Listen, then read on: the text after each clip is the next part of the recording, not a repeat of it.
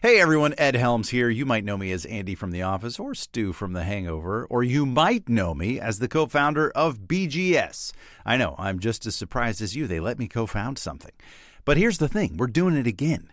Yeah, this time we're leaping into our other deep love, the vast and vibrant world of country music, with something we're calling Good Country. Now, this isn't just another newsletter. Think of Good Country as a place a place where you can explore, learn, and dig into all of what makes country good. Seriously, country music has so much going on these days, and it's coming from so many different, deep, and soulful places, and we're here to cover all of it, just as we've done for bluegrass and roots music at BGS for over a decade. So sign up now at goodcountrybgs.substack.com and let us bring you the many sides of country music straight to your inbox. Good country. It's a nice place to be. Hey, it's Cindy Howes from the podcast Basic Folk, where we have honest conversations with folk musicians. Check out our very special 250th episode featuring an interview and performance with Basic Folk co host Lizzie No. I feel like most women I know have an experience where they've been working and working and working to perform and to execute and to please everyone else. And then things sort of fall apart a little bit in some way or another. And partying can actually be a really important step towards getting free because it shows you where you need to fall apart and being on the dance floor like in community with mm. other women and mm-hmm. in community with queer people mm-hmm. like for me those experiences have been so important this time lizzie is on the other side of the mic talking about and performing songs from their brand new album Halfsies.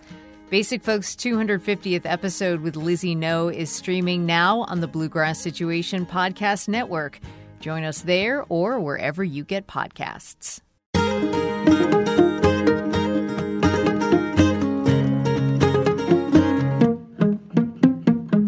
And welcome to Basic Folk, where we have honest conversations with folk musicians on the Bluegrass Situation Podcast Network.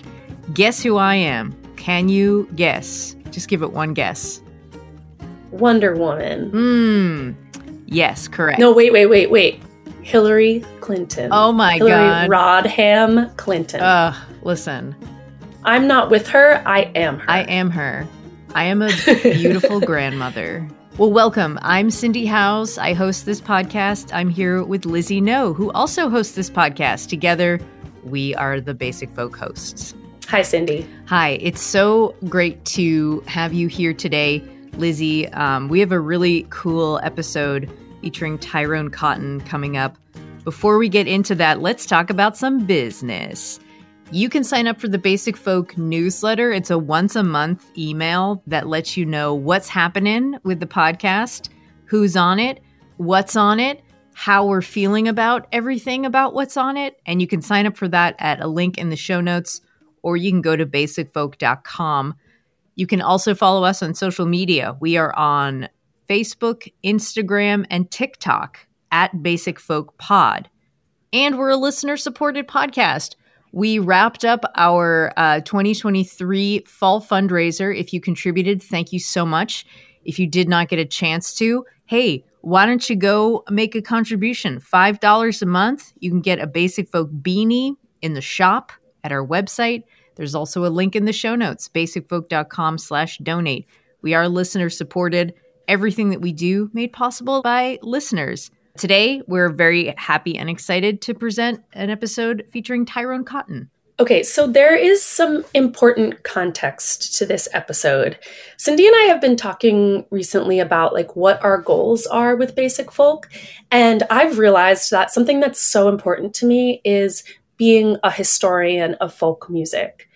And telling the stories of people all over our musical community in different capacities who are making great work in their communities. Nobody is a better example of this than Tyrone Cotton. I came across his music in 2018 when I traveled to Louisville, Kentucky to do a festival with the Louisville Orchestra. Um, and there were several Kentucky artists that were on that lineup, and Tyrone just absolutely blew me away. His voice will like stop you in your tracks. Um, so, you know, years later, when we saw an email that he was releasing an album, I was so excited to listen.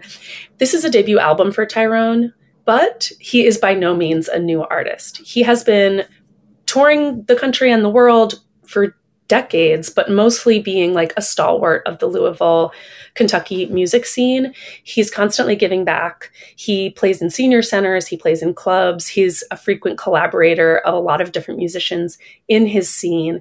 And this debut album, which was um, co produced by Josh Kaufman and Ray Rizzo, is a testament to all of his diverse influences in roots music and to his story as a Kentuckian. So I think you're just going to absolutely love the album. It's a really cool fusion of different types of genres, and he has really great stories to tell. So we interviewed not only Tyrone, but Ray Rizzo, the producer, to get both the artist and producer perspective on this tremendous debut album. Sit back, relax, and enjoy Tyrone Cotton on Basic Folk. Singer songwriter Tyrone Cotton just released his debut album, Man Like Me, in 2023. And a quick listen to these songs reveals an artist who has spent decades steeped in roots music. Lizzie No spoke with Tyrone and Ray Rizzo, one of the album's producers, about Tyrone's journey as an artist and the making of Man Like Me. Our story begins in Louisville, Kentucky, where Tyrone grew up listening to his grandfather and his friends in the neighborhood playing guitar. It's been raining since the middle of June. Okay, Tyrone Cotton, welcome to Basic Folk. All right. I am so excited to have you on here.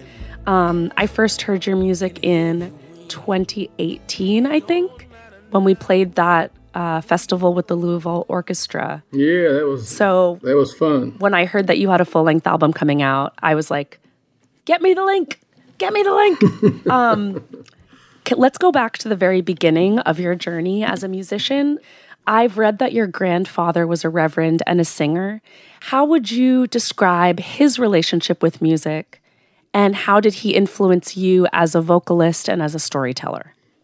Well, he wasn't um, like a professional singer or anything. He just had this mm-hmm. really interesting voice and uh, a unique voice.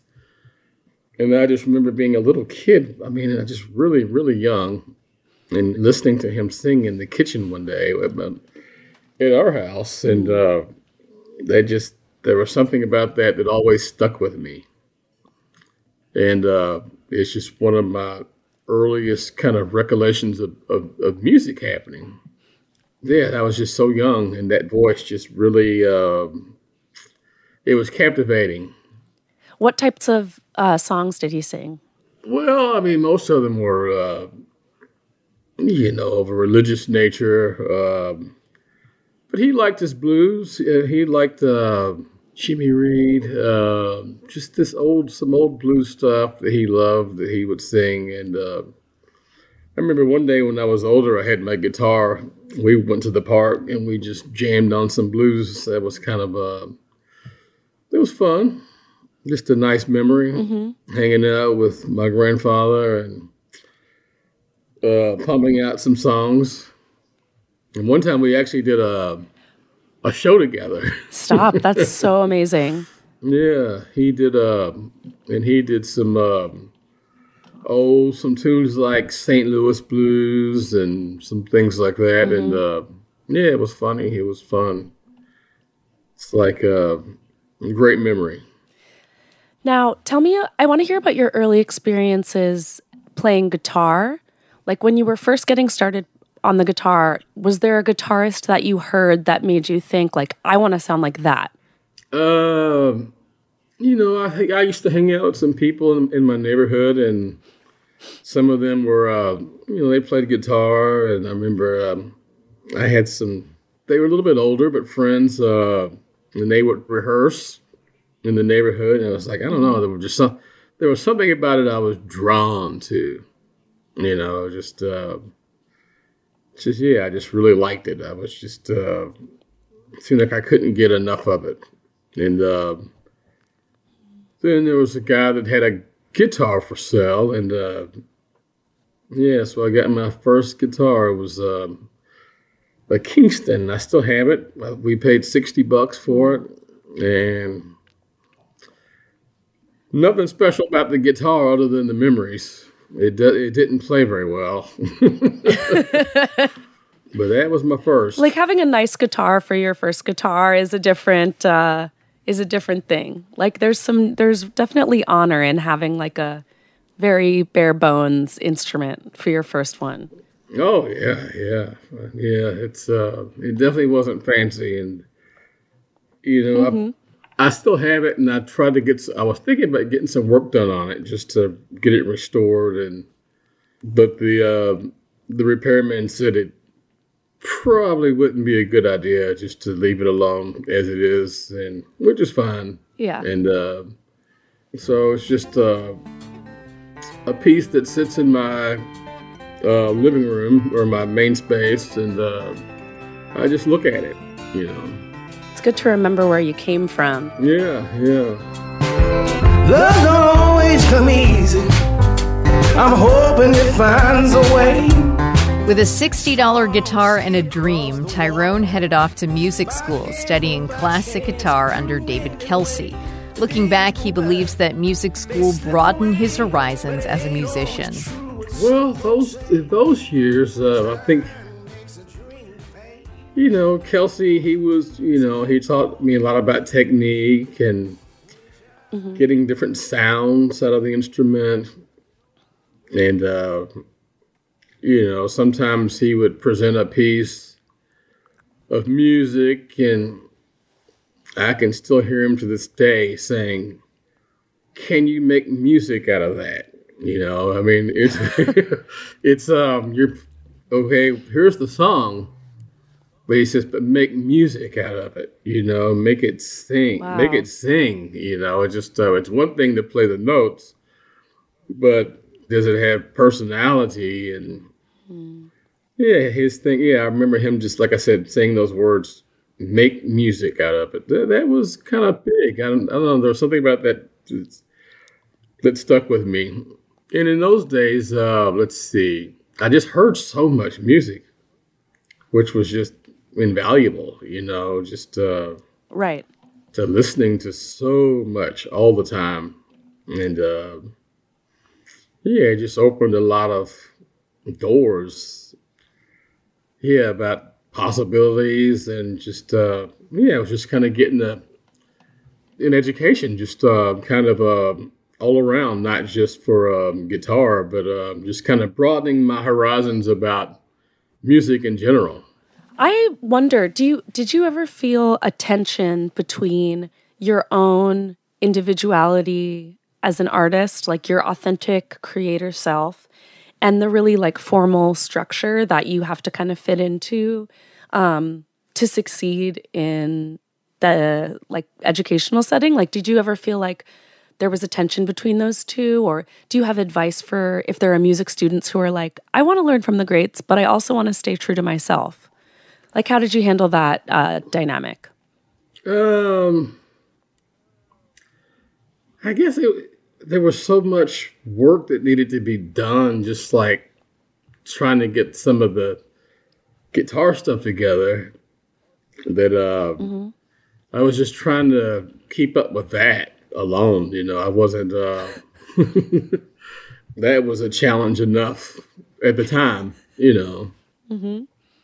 Then I kind of later went back and you know put myself my into the equation, kind of. Uh, you know, well, let me put it like this: uh, like at, at WKU, you know, even though you know I was doing the classical guitar, but you know, like on the weekends, some weekends there was a you know, or some couple times during the week, occasionally get a chance to play out or something, and mm-hmm. then I just did my own thing. You know, I was just kind of uh, developing. Didn't think about it at the time, but um, just did my thing.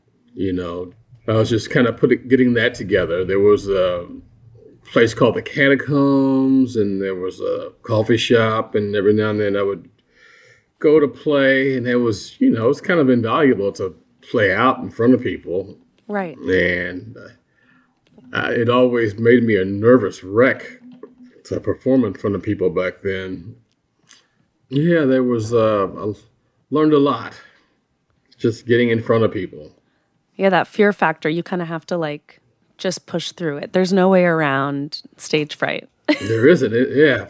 Sometimes I would just be a mess, you know. I guess, uh, but yeah, you just got to push through it. I guess some people are hams, as they put it, natural hams, and mm-hmm. they just feed off feed off of that. But uh, I was I was a little more reluctant. But you've like I feel like what I know of you is that you are just like a consummate live performer.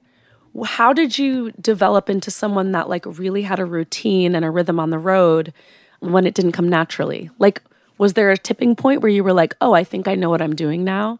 Or was it just over time you felt more and more comfortable? Um, I think over time you just feel, yeah. Mm-hmm. Over time, the more you do it, just get more comfortable with it. But I don't know. I've also found that that sometimes it's like, oh, you you you play a bunch of shows or whatever, then you know you are really comfortable. Then all of a sudden you do one where you're just there's like for some reason, who knows what happened, why. Uh, it can be just a mystery, but then you just kind of something just makes you nervous about a particular show. Or, yep. Or maybe it's the room. Maybe you're like, oh, I'm playing at this certain place, and all these different people have played here. That some of them that you are aware of, and you're like, oh man, that's I don't know. This room has kind of gotten me nervous or something. And, uh, mm-hmm. yeah, you know, it's just in the head. But yeah, every, every now and then that's, that, that hard stage fright can slip back.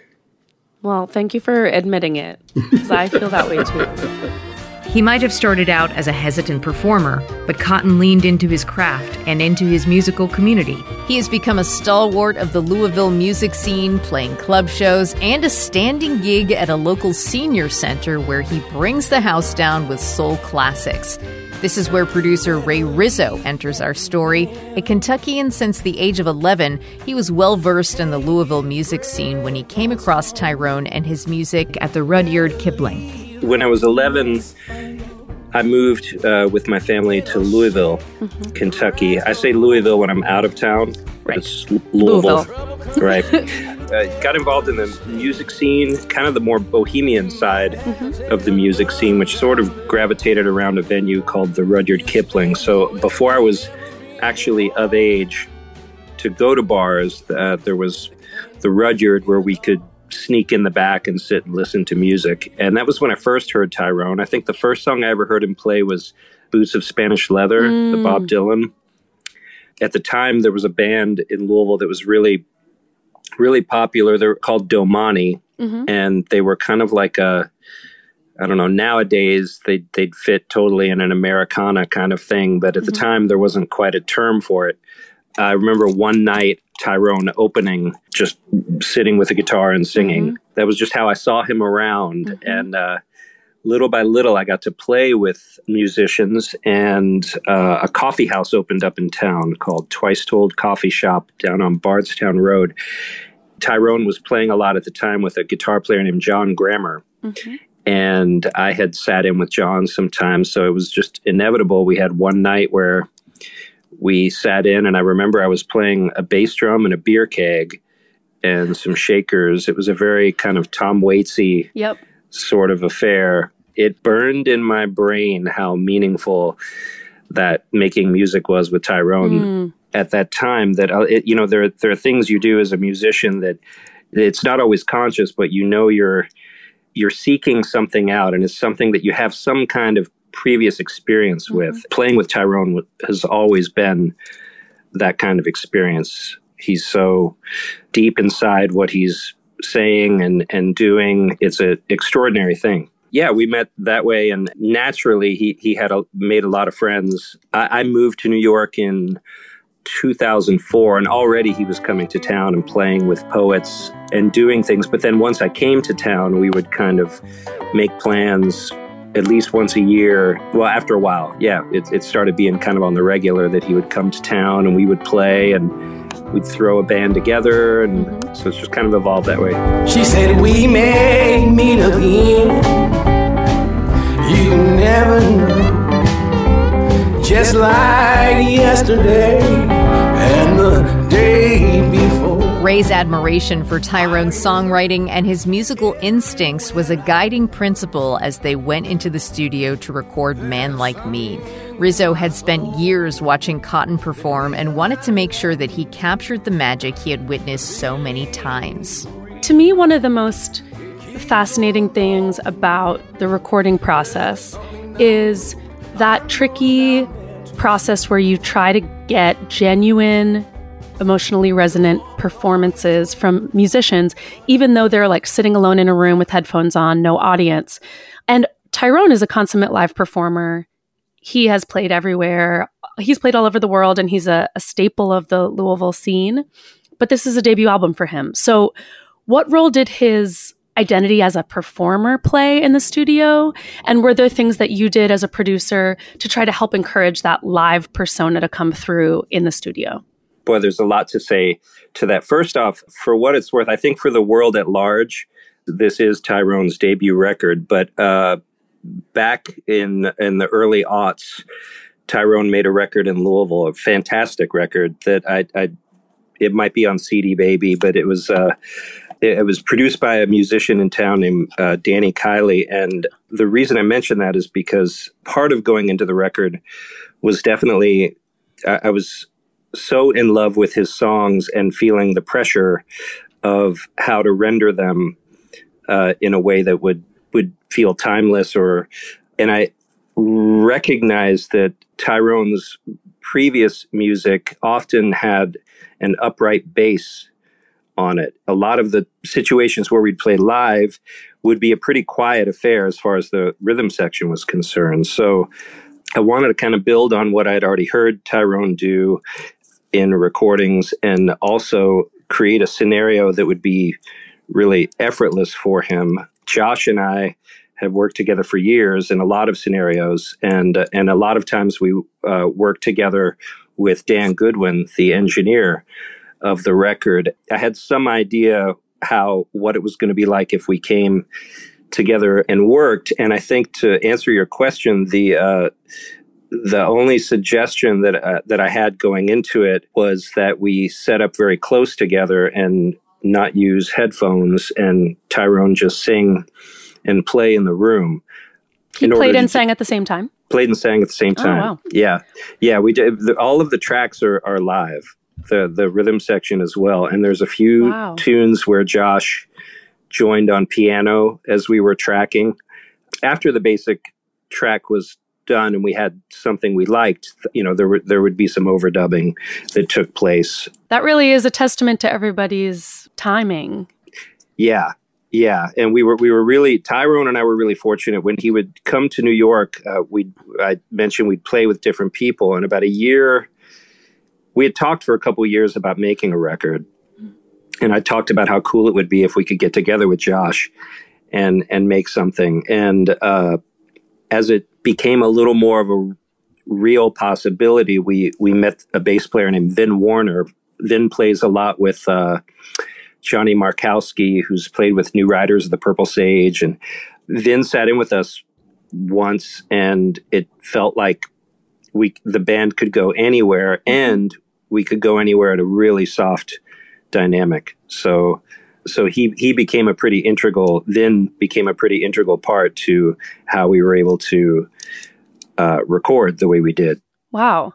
Were there moments in the studio where you set off in one direction and then had to turn back around because you felt like you were straying away from, you know, what Tyrone's songs should sound like? Like, did you ever have to kind of change your mind and, and start over? Yeah, I, I, just I just felt like a little wave of anxiety thinking. Oh no, I'm sorry. Oh no, no, no, it's cool because it, who it, among it was, us has not been there? right, right.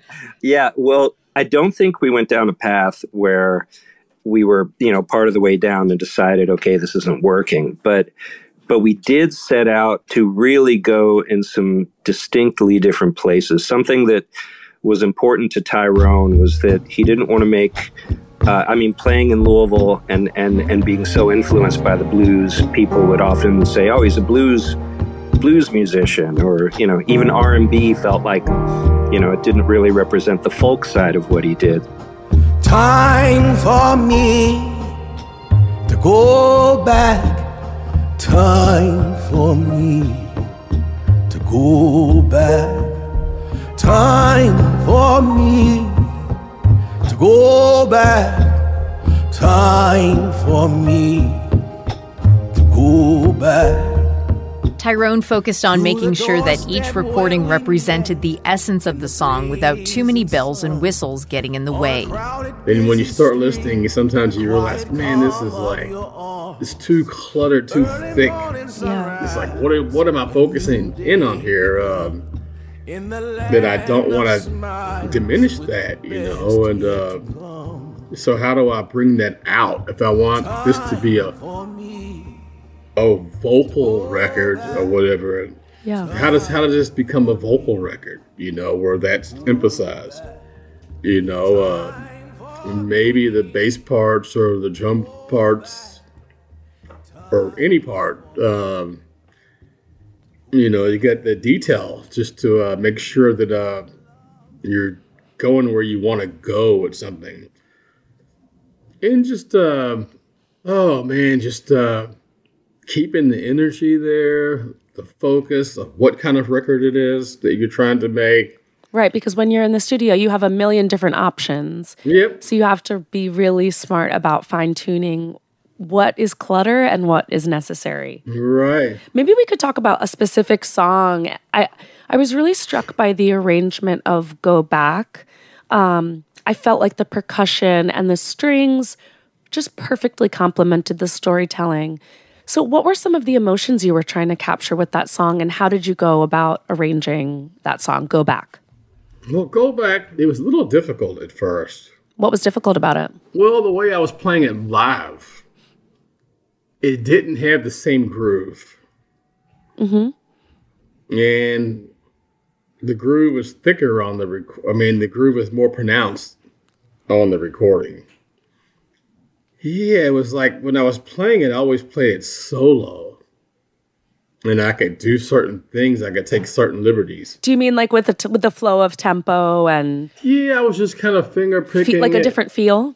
Yeah, yeah. It was. Uh, there was when I'm playing it solo. Of course, there's no piano, and there's. Um, oh, I don't know. It was just. It was almost like a super folksy, and so it was. It was a hard one to wrestle to the ground, but it finally came through. Um, and the way I was playing it solo didn't really work with the way that it, um, the recording. So some things had to be thought about and um, changed a bit. So yeah, I remember um, trying to go back. Um, I don't know. I feel like there's like like there's a lot of emotion in that song, in the lyrics, Yeah. and uh, yeah, I hope that came across in the recording. I think it did. we wanted to do something that didn't sound like anything else. So, in on his songs on the record, uh, "Man Like Me" and "Go Back" are 2 examples I can think of where I feel like Josh and myself and Dan, the engineer, who really needs to be mentioned for what he created on the record, we were able to kind of apply some of the talents that we had to kind of create a different atmosphere for Tyrone's voice to be heard. I think that's the simplest way to put it is that we wanted to construct something that was just a new space, a new environment for Tyrone's songs to live in. I think going into it, the only thing we pulled from the real world to kind of give give a bit of a, a direction was the uh, the first Latin Playboys record Yeah.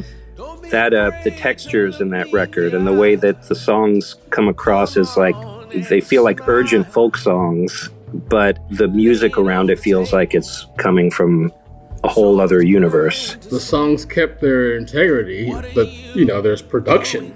Yeah. Yeah, it was like just the right amount. I felt like uh, the right balance. You know, I mean, sometimes if you take a, s- you could have a song and it can go too heavy Yeah. one way. I don't know. I just felt like there was a balance. Do you have an example of that? Of like when a song started to go off track and you guys had to like right the ship? Well, Man Like Me was a little hard, to, difficult to record. just getting the groove. Yeah.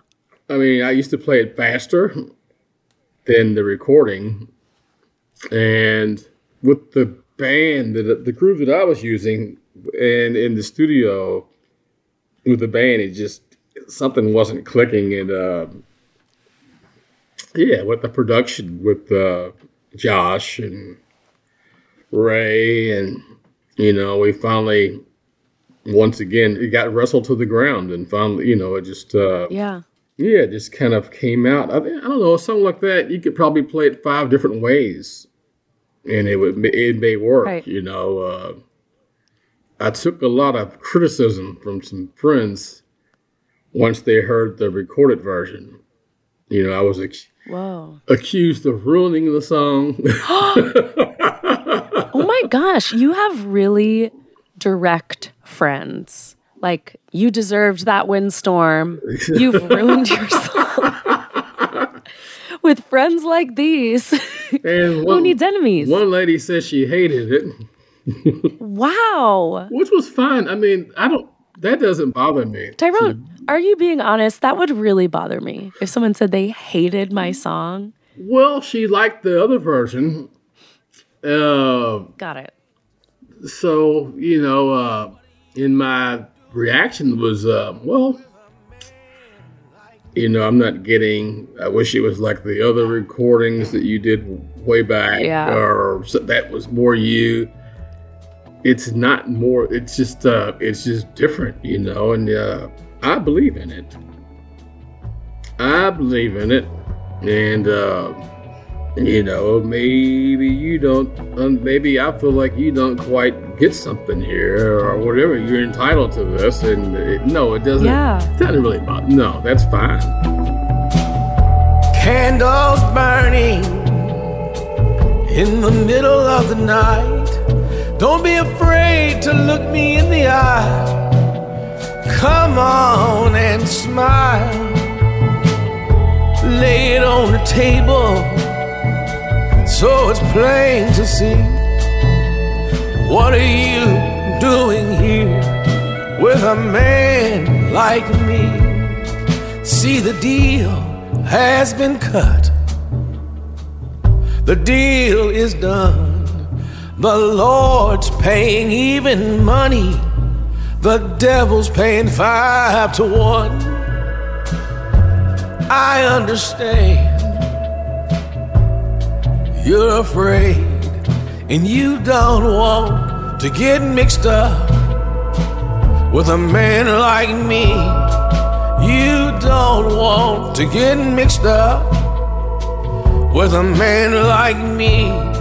If the confident, eclectic roots of Man Like Me are any indication, Tyrone Cotton has more stories to tell and will be lucky to listen. What makes this album special is what makes the best Americana album special a patchwork of influences and traditions, the best of contemporary recording techniques, and a singular storytelling voice. Yeah, I want to make another record. I don't know what kind of record. You know, I hope, mm-hmm. hopefully it'll be different than the last. I just don't, I don't want to keep doing the same thing. That's what I'm trying to say. Yeah. Yeah, yeah, always something a little different. If each album is like a little bit of a different genre wise or or in terms of the production, like what would you what, what would you want like your legacy to be? What do you want the unifying theme to be uh, like across your releases? Um, oh, I don't know. I mean, uh, quality and uh, covered a little more ground each time. Mm. I love that. That it kept moving forward. It, it kept moving. It didn't. Yeah, I wouldn't want to make the same record twice. I mean, even now, if you hear him play, like it, it, it- you know, he's really generous with the musicians he plays with, and and I mean this in the best way. He doesn't really put a lot of thought into how he's going to play the song. He just gets inside of it, and and we all get to follow him and, and tell the story with him. So the future is definitely unwritten for him. I just hope that in a much broader way, he's able to move people the way that he's moved me and a, and a lot of the people who already know who he is. Sometimes dreams come true. Oh, I know, cause I have you. You're my morning flower, my blue sky too. Golden starlight, I love you. Heaven's hand scattered. This episode was produced by Lizzie No and edited by Sarah Wardrop and Cindy Howes. Basic Folk is on the Bluegrass Situation Podcast Network. You can find all of our episodes there, wherever you get podcasts. You can also check us out on the SiriusXM app by searching for Basic Folk, or check out our website, basicfolk.com. You should share this episode with a friend, specifically if there's somebody that you see regularly in your life, for example, the barista at a coffee shop you go to a lot, or a friend of a friend who every time you see them, you're like, let's get lunch, let's catch up, let's stay in touch, and you never really follow up with that person. This episode needs to be sent to that person in your life because you'll be able to let them know, even though I haven't really kept up with you, I do care. And here's an amazing podcast. I'm thinking about you, and we're thinking about all of you, especially you. Thank you so much for listening all the way to the end. We'll talk to you next time. Go listen to Lizzie No's album Halfsies. Okay, mm, bye. Bye.